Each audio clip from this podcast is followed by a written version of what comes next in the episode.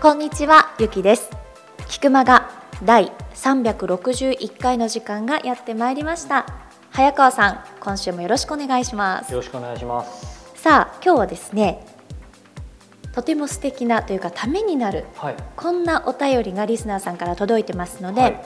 ここでご紹介しちゃいます。はい。ポッドキャストネーム M 子さんです。はい。花粉症初心者の早川様 背景みたいな感じですけど菊間が毎回楽しみに拝聴しております。花粉症ベテランのゆきさん曰く花粉症からの脱却は難しそうなお話がありましたが私はうん十年前に花粉症になり10年間ぐらいは苦しい春を過ごしました。その後花粉症をおおむね脱却しほぼ快適な春を送っている。だそうです。素晴らしい。ね。学生時代のある日もしかして私花粉症と思ったところから怒涛のような花粉症生活で夜横になることもできずという毎日。ところがとあるサプリメントに出会った時たまたま調子が良い時に飲んだためかもしれませんがあこれいい効くと思い込んだその後劇的に症状が軽くなっていきました。今は少し目がかゆかったりくしゃみが出る程度。以前を知る職場のスタッフは嘘のようと言います。思い込みが激しい性格というのもあるのかもしれませんがうまく自分を騙せてしまったようです。自分が思ったようになるということでしょうか。助けてリスナーさんではありませんが花粉症ほぼ脱却経験者より体験談を送らせていただきました。楽な春を取り戻されますようお祈りいたします。それではこれからも楽しみにしています。ありがたいですね。M 子さんからいただきましたさあ、えーこのサプリメントは、えーこちらの URL をクリックと。そういう番組？そういう番組じゃないです。多分きっとねこの エムコさん、ええもう多分言いたかったのはそのもちろんサプリメント効果あったのかもしれないですけど、それよりもやっぱり僕が思ったのはやっぱりこのこれ良い効くと思い込んだっていう言葉もあったし、すね。逆に言うと最初に学生時代になる日もしかして私花粉症と思ったところから怒涛のような花粉症生活。そうか。病は気からだね、うん。これは。ということで僕あのちょうど実はこの春はい。というか冬というかロンドンに1ヶ月、えー住んでいたんですけども、えー、とその時に一番嬉しかったのがですね、えー行く前から言われてたんだけど、まあ、前回もそうだけど花粉症死にそうで声も出ないほどだったんですけど向こう行ったら全然花粉症やっぱりない。うん、で厳密に言うとあの日本にある花粉症がないらしい。向こうには向こうのものなんかあるにはあるらしいんだけどただ、まあ、1ヶ月住んでるぐらいしかかかんなくて。はい。すごい快適だったんだけど、まあ、それが言いたいわけじゃなくて今回はあのやっぱりまさに思い込みだなと思っていて。でそうだからロンドンでそういう思い込んでたからもあるしあと逆に言うと帰国が近づいてくると、うん、なんか急に目かゆくなってきたり。で見ると目がなんかちょっと本当に充血 特に俺極端だからさ。あの水が毒だって言われて飲んだら死ぬタイプ。やだ。そう。ただまあな何が言いたいかってまあやっぱりその、ね、この方も思い込みでしょうかということで、まあ、悪く言うと思い込み。よく言うとやっぱり思いは叶うということ本当ですね。うん。だから本当ゆきちゃんのアドバイスに感謝。ほら覚えてる？自分でこの花粉症の時に最後はこれオフレコかなこの番組内で言ったかその後かわかんないけどもう最後は思い込みというか言った？じゃん私？薬とかじゃなくてもう最後は気合と根性っつったか思い込みかそうね。そう対策逆にないって言ってたよねそれが。まあだから多分この M 子さんとちょっと通ずるところがあったかしらね、うんでもその割に私まだ治ってないから根性足りてないね。あそうなんだ。僕おかげさまで快適に過ごさせていただいてますから。ちょっと来年の春への参考にさせてはい。いただきましょう、はい、えみこさんありがとうございました。どうもありがとうございました。それでは皆様本編も引き続きお楽しみください。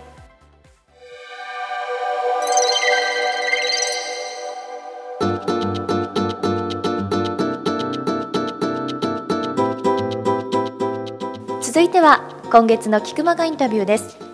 今月はクリエイティブディレクターの黒澤明さんをインタビューされているんですけれども、はい。今週が第2回ということです。そうですね。あの、まあ、彼とのインタビュー振り返った時にやっぱり今ふと思うのはあの前回もお話ししましたけども、えー博報堂という超大手、誰もが入れるわけじゃない、え広告代理で入ってそこでもう実績も積まれて、はい、そこでその後もある意味何不自由ないって言ったら黒沢さんそんなことないと言うかもしれないですが僕から見ると。ねうん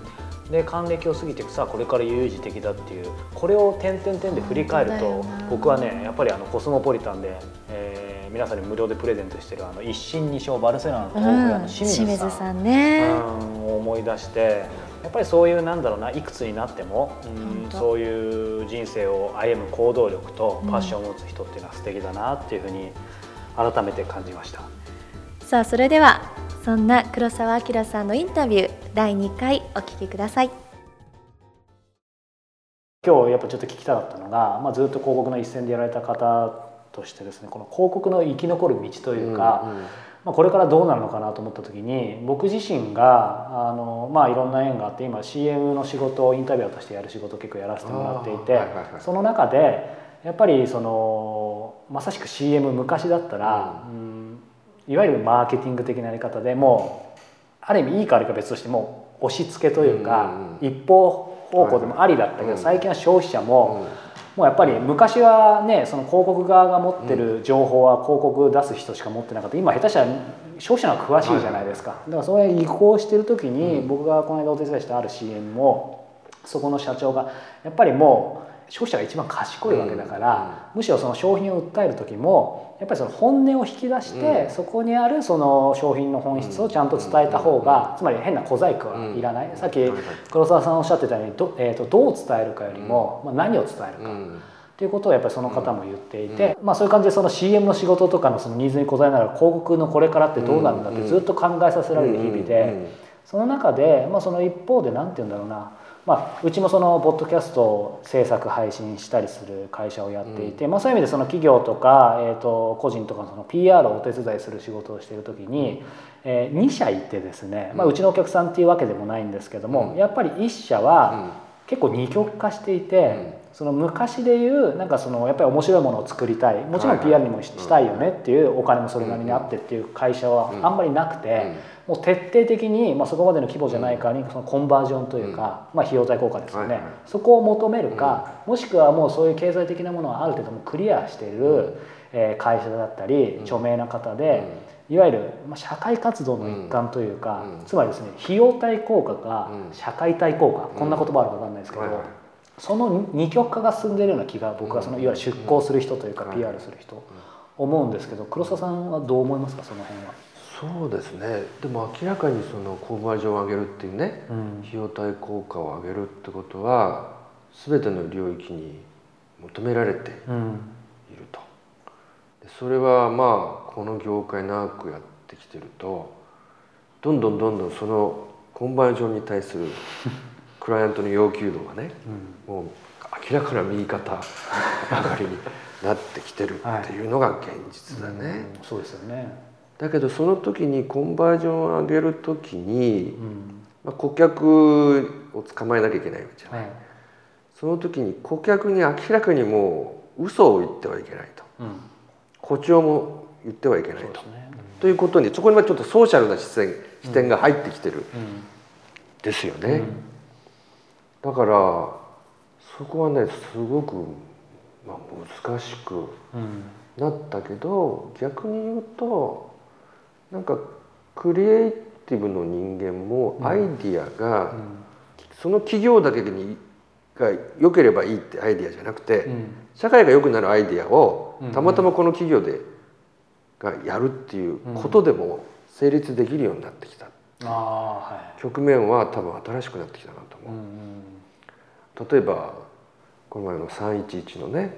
大変な災害だったんだけども、あの後やっぱりクリエイターが動いて、うん、そのまずこのを救うためにどういうアイデアがあるんだろうかって、うん、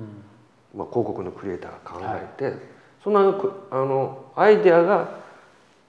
いくつかのクライアントが買ってくれたっていう、うん、協賛するみたいな形でね、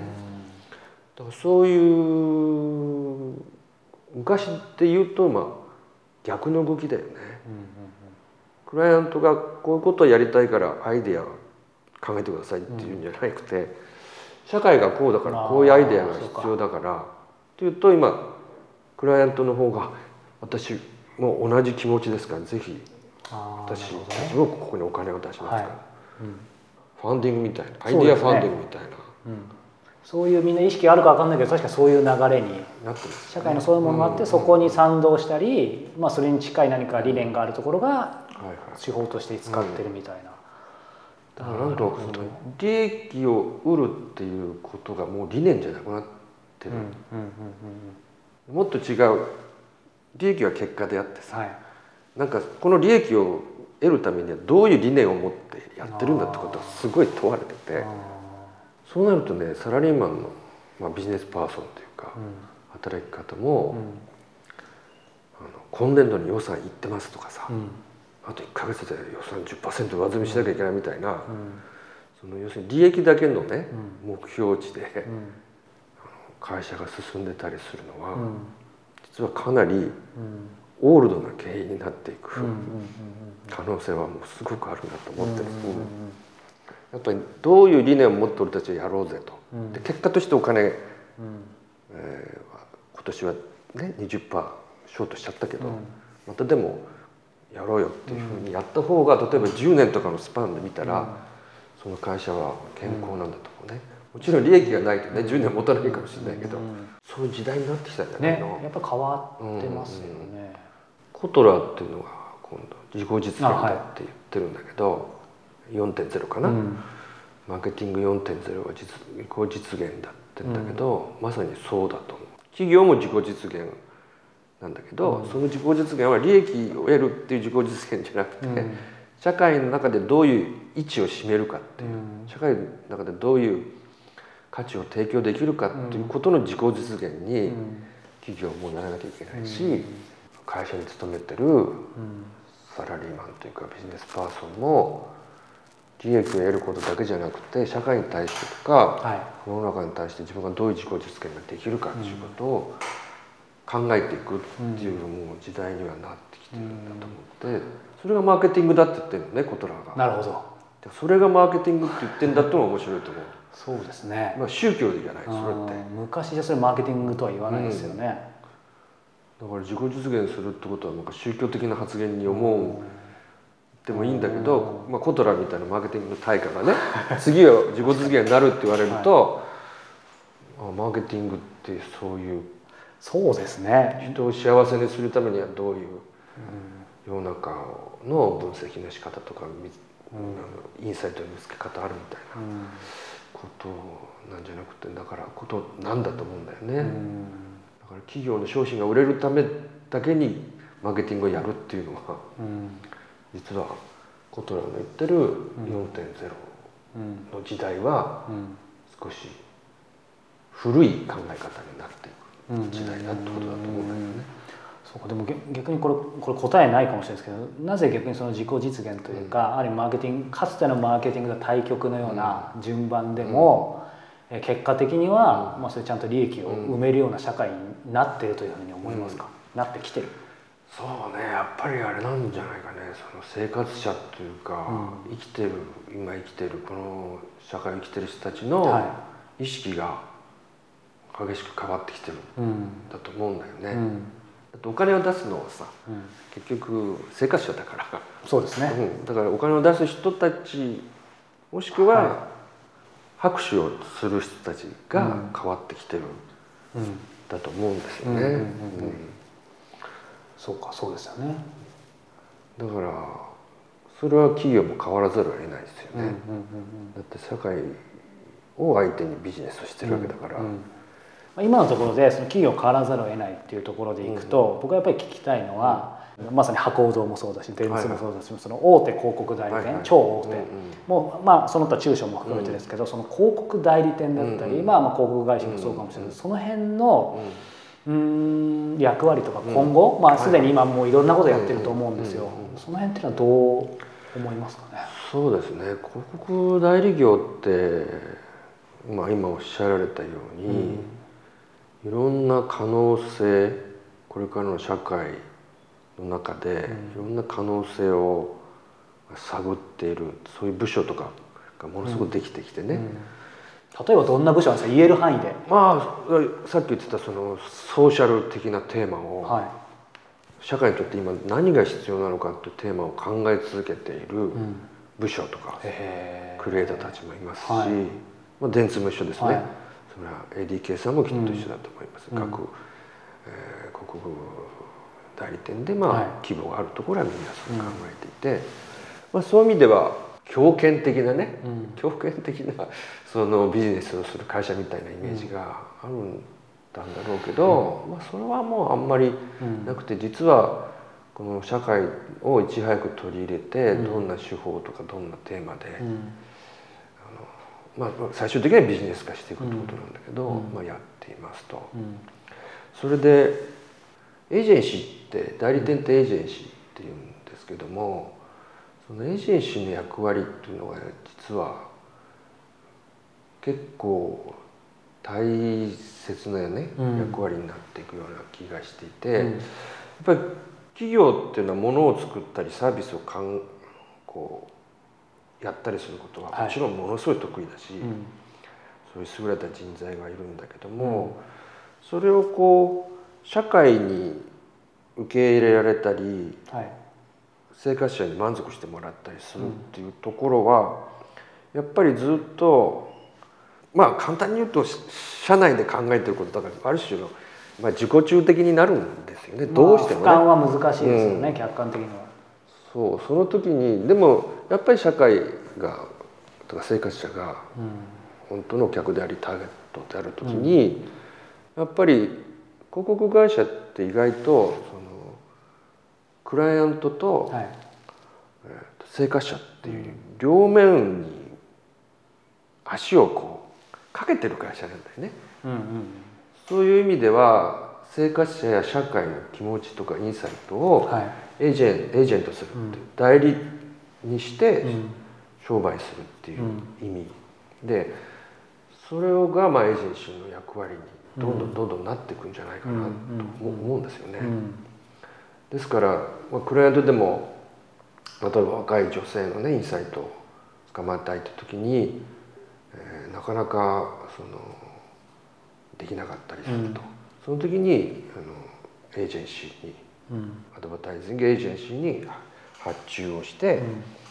もっと生活者に我々はできないから我々のよりも生活者に近いところで見つけてよっていう依頼はうん。どんどんされていくんじゃないかと思いますね。だからその依頼を今まではあのあまりそんなに色濃くはなかったし、むしろその依頼をどうね、うん。CM にするかとか CM 広告にするかっていうことが、あのまあ言ってみればメメディアビジネスのエージェントそうですね。で意味合いが強かったんですけど、やっぱり生活者や社会のうインサイトとか気持ちのエージェントになるっていう機ね。能になっていかざるを得ないんだと思うのね。ん。というのはやっぱりウェブとかネットの社会で要するにお金ゼロでもさうん。メディアができてしまうそうですね。ことになってきた時にね、うんさっき言ったメディアのエージェントのみの機能だともはやなんていうのかな。うん。どん詰まるしかないそうですねっていうね。やがてはね、うん。まあちょっとまああのこれは余談になるかもしれないけど、まあ、そうは言ってもやっぱりマスはものすごく効くんだけどね。ああこの本にも書いてありましたね。実その辺はちょっとそう僕も聞きたいなとうん思って、マスはものすごく効く。うんただどう考えてもマス単体ではプロモーションできないね。というのは？やっぱりウェブとのうんリンケージを図っていかないと、はうとても今の時代はうん。全く機能しないっていううん。ことですよね、うん例えば CM で面白い CM であ商品いいねと思っても、今まではお客さんが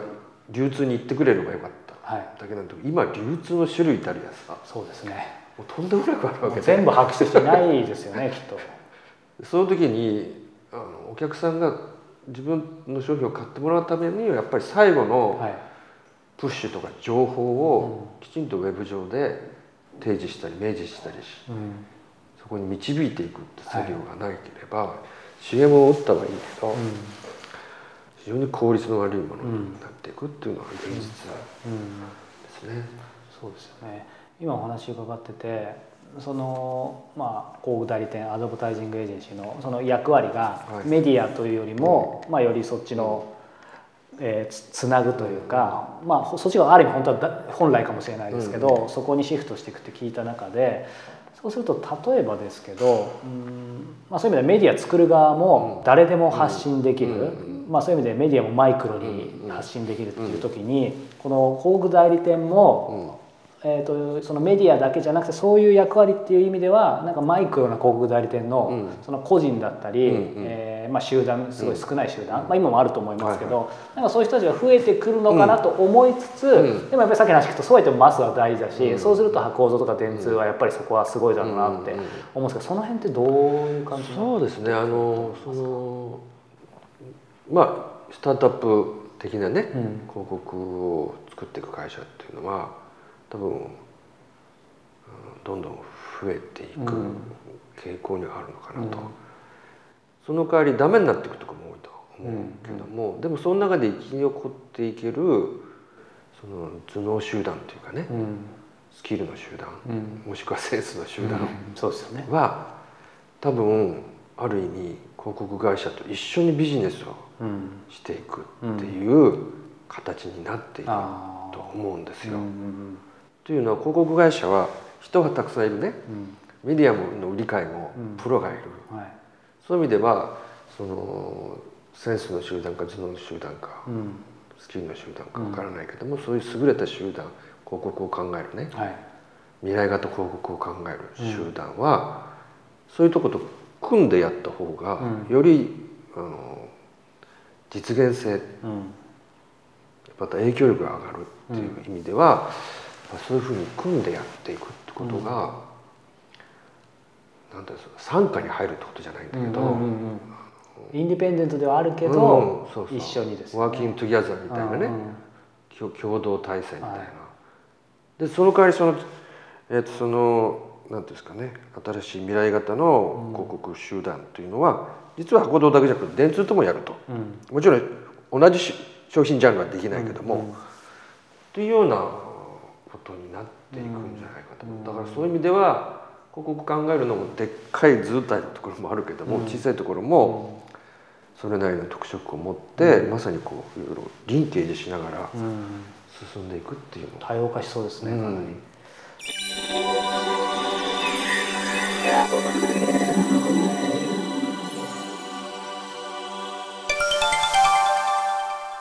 教えて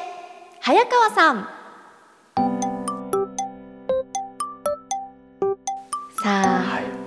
今週もこのコーナーができるということは質問をいただいたからでございます。首の皮一枚間残ってずっとね 続いてでもね早川さんのその危機感が皆さんに伝わってるのか、はい、結構いただいてるんですよ。ありがとうございます。はい、で今回は MS さん、はい、男性の方からこんな質問いただきましたご紹介いたしましょう。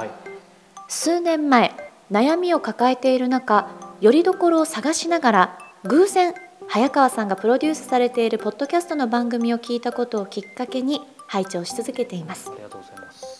おかげさまでその頃の悩みが自分を成長させたと自信を持って感じられるほどこの数年自ら変化かっこ成長し続けています。50年近く生きてきた人生が変わるほどの自分の変化に驚いたり喜んだりしているところです。早川さんの情報そして情熱の発信に感謝するとともに巡り合わせてくれた神様に感謝です。ところで偉そうに成長しているなどと言った割にはさまつな質問で恥ずかしいのですが1点教えて早川さんに質問させてください。私は事務系の仕事をしているのですが見直しチェックのような仕事ですね、にやたら時間や回数を取られてしまいます無論そのことで間違いのない仕事ができクライアントからはそれに対する評価をもらっているのでそれ自体悪いことではないと思います。があまりにも時間をかけすぎてしまうんです。正直何人かの方にアドバイスを求めましたが集中力数回チェックで、まあ、あとはミスがあっても仕方ないと割り切るといった回答でそれ自体その通りなのですがもう少しテクニカルな対策はないものかと。自分自身も集中してチェックすることが最善だとは思うのですが事務的な単純作業にどうしてもふとした瞬間に「あれ？ここちゃんとチェックしたっけ?」となってしまい無駄に時間を費やしてしまいます。早川さんが原稿などの事務的なチェックに対して何か工夫されていることなどがあればご教示いただけると助かります。前職などにも関連して何かヒントがあるのではと。重ね重ねしょうもない質問で恐縮ですが機会があればどこかでお話しいただけると嬉しいです。末筆になりましたがまずはお体を大事にこれからもますますご活躍されますことを陰ながら応援しております。ありがたいですね。本当ですね。どこで誰が何を聞いてどう人生が変わるかっていう、ね、そうですね。はい。ありがたい限りです。あのご質問ありがとうございます。あれですね原稿の、まあ、チェック、うん。えー、しっかりできてるけど時間かかりすぎてテクニカルにできないかということであの、まあ、まさに僕もともとライター新聞記者やってたので、ね、まあ、本当にこれは日常でやってたので、うん、すごいよくわかるのね。うん。でそれこそ、まあ、僕が勤めてた新聞社で聞いた話なんで、はい、その新聞社かどうかは分からないんだけどもうそれこそあのどんなにチェックしてもやっぱりミスってあるもんで、うん、容疑者と被害者の名前を間違えてそのまま、うん、ってこともあったし俺かつて大学の名前間違えてそのまま載っちゃったこともあるしいろんなミスを経験してる、まあ、つまり何が言いたいかっていうとこの方に当然限ったことじゃなくて、プロとか、うん、えー、大きなメディアでメディアでさえもやっぱり間違える、まあ、当然人間だからね、ね、大きなメディアだろうが小さな会社だろうが。でポイントっていうのはやっぱりなんだろうな。まずその間違い絶対あるものだって思うこと。でももちろんこの方ようにテクニカルにできないとしょうがないと思うので面白かったのは僕が以前、えー、やっていたライターの会社でやっていたのは、はい、あのなんだろうな。この方多分もうほら50代でしょ？50年近く生きてて、えー、だから会社でもまあ管理職なのかちょっと分かんないけど、うん、きっと一人でなんかもう新人のようにやってる立場ではないと思うんだよね。おそらく。で何が言いたいかっていうと,、えー、ともう先に結論から言うと、はい、原稿のチェックをする時にこの方数回チェックしてるっていうけどその数回を誰がやってるかっていうことなんだよね。つまりその方が何回やったとしてもえーとほらもう人間ってさ俺脳詳しくないけども思い込んだりしたらさ、うん、もう視覚で実際見てないっていう、ね。ね、見えないっていうね、うんうんうん、だから全然関係ない人に、えー、その原稿を読んでもらう。もうできれば、えーと、その方の、えーと、職業とある意味全然関係ない。分かんないけどこの方がクリエイティブな部署にいるんであればこれかなり極端だよ、えー、事務のえ方に読んでもらうとか、まあ、クリエイティブな同じ職場でも全然その彼が書いている原稿なのか取材の原稿なのか分かんないけど関わってないいかに第三者に、えー、見てもらうかっていうのが、えー、大事だと思う。確かにね、うん、で素人であればあるほどいいと、はい、でプロだと例えばさうんこれちょっとテクニカルだけど鍵括弧の最後にはさ丸はないに決まってんだよね。あそうなの？会話のね。へえ。そうそうそう。入れてたよ。まあまあ本当のプロのライターであればね。でもそういう細かいところのチェックになっちゃうんだ。でいやでそれはないに決まっているってほらライターでは常識なわけよ。それなりにちゃんとやってた人、はいはいはい、あと本のタイトルは二重鍵括弧とかさ、うんうんうんうん、でもそれってもうそうに決まってるって思うじゃん。そんくらい間違いないだろうなみたいな。その人たちは、ね、そうそうそう、はい、だけどそれ素人だったら気づくよね。あそうそうそう。いや今の例えがいいか分かんないけどだからそういうなんだろう素人だったり慣れてない人ほど、うんうん、えー、みんなが思い要は当たり前に無視しちゃってるもの。見ているようで見見ているようで見ていない。だからやっぱりそういうものを、えー、要は前提条件を脳が認識しなくなっちゃう僕らじゃなくて第三者のある意味素人の人に見てもらう。はい、でそれで僕が以前勤めてたライターの会社はそれで必ず最後全然関係ない人に読んでもらってそこでミスが何回もチェックされるこの仕組みで何回救われたことかっていうだからこれはすごいテクニカル。テクニックのない人に最後見てもらうというテクニカルな方法。ちょっと意表をつかれた感じですよね。そうそうそうだからまあそれをでも理にかなってる。そういかにやるかってこと。あとはまあ全然関係ないけど、はい、この単純に例えばほら何か告知情報だったり、えどっかのお店紹介する時はこれは多分みんなやってるかもしれない。例えば電話番号確認なんかも必ず必要で必ずかけて でほら用ないじゃん本当は。合ってるからでそうねそうね。すみません間違えました。わかるわかるわかる。わかりますわかります。やる。やるやるそうだね。近い部分想像できる、うん、何回間違えてんだよ人生でみたいな。わかる。そうそう。まあこれはちょっと余談ですけども。そうそう。まあそれは使えるんじゃないかなというふうに思ってます。確かに。はい、うん、ということで MS さんぜひ参考にしてみていただければと思います。はい、ありがとうございました。さあそれではこのままエンディングに突入してしまいましょう、はい。この番組では本日の MS さんのように皆様からの質問を募集しております。菊間がトップページ入っていただきまして質問フォームのバナーをクリックしてください。こちらからどしどし早川さんへの質問または番組への感想なんかもねお待ちしておりますそして質問を採用させていただいた方には Amazon のギフト券500円分をプレゼントさせていただいておりますそして先ほど今月の菊間がインタビューのところでちょろっとお話出てましたけれどもコスモポリタンそうですね。こちらの清水立夫さんのインタビュー全部頭から最後まで無料で聞いていただけるこのキャンペーンもまだ続行中でございますのでこちらの方も皆様すごく好評なんですってね。そうですね、ありがたいことに。ねえ。なのでまだ聞かれていない方はぜひサイトの方にもいらしてみてください。URL お伝えしておきましょう。www.e-cosmopolitan.com e-cosmopolitan.com です。これサイトもすごい見やすくて、ね。真もたくさんではい。見ててちょっとこう旅行できちゃったような気分になりますのでね。そうそうそうぜひこのサイト視覚的にも楽しめますので遊びにいらしてください。はい。さあ早川さんそろそろはお別れの時間近づいてますけど、はい。何か言い残したこと、はい、恒例の何か言い残したそうですよ。そうそうあの先週ちょっとお話ししたんだけど、はい。傭兵早川 .com も相変わらず更新を続けてて、うんはい。まあ最近ありがたいことに、えー、と産経ビジネスアイっていう産経新聞系の、はい。えーとまあ、えー媒体があるんだけどそれのウェブ媒体でグローバルのコーナーっていうところでコラムをえー毎月1回なんだけど書かせていただいていて、まあ、文章を書くの嫌いなんだけど、ねえ。こう自分をどんどん私今言おうと思った。追い込みつつ。で昔の仕事に戻ってきたそうそうりしてねまあでもやっぱり好きなことでね楽しくやってるからあれなんだけど、あのそこで、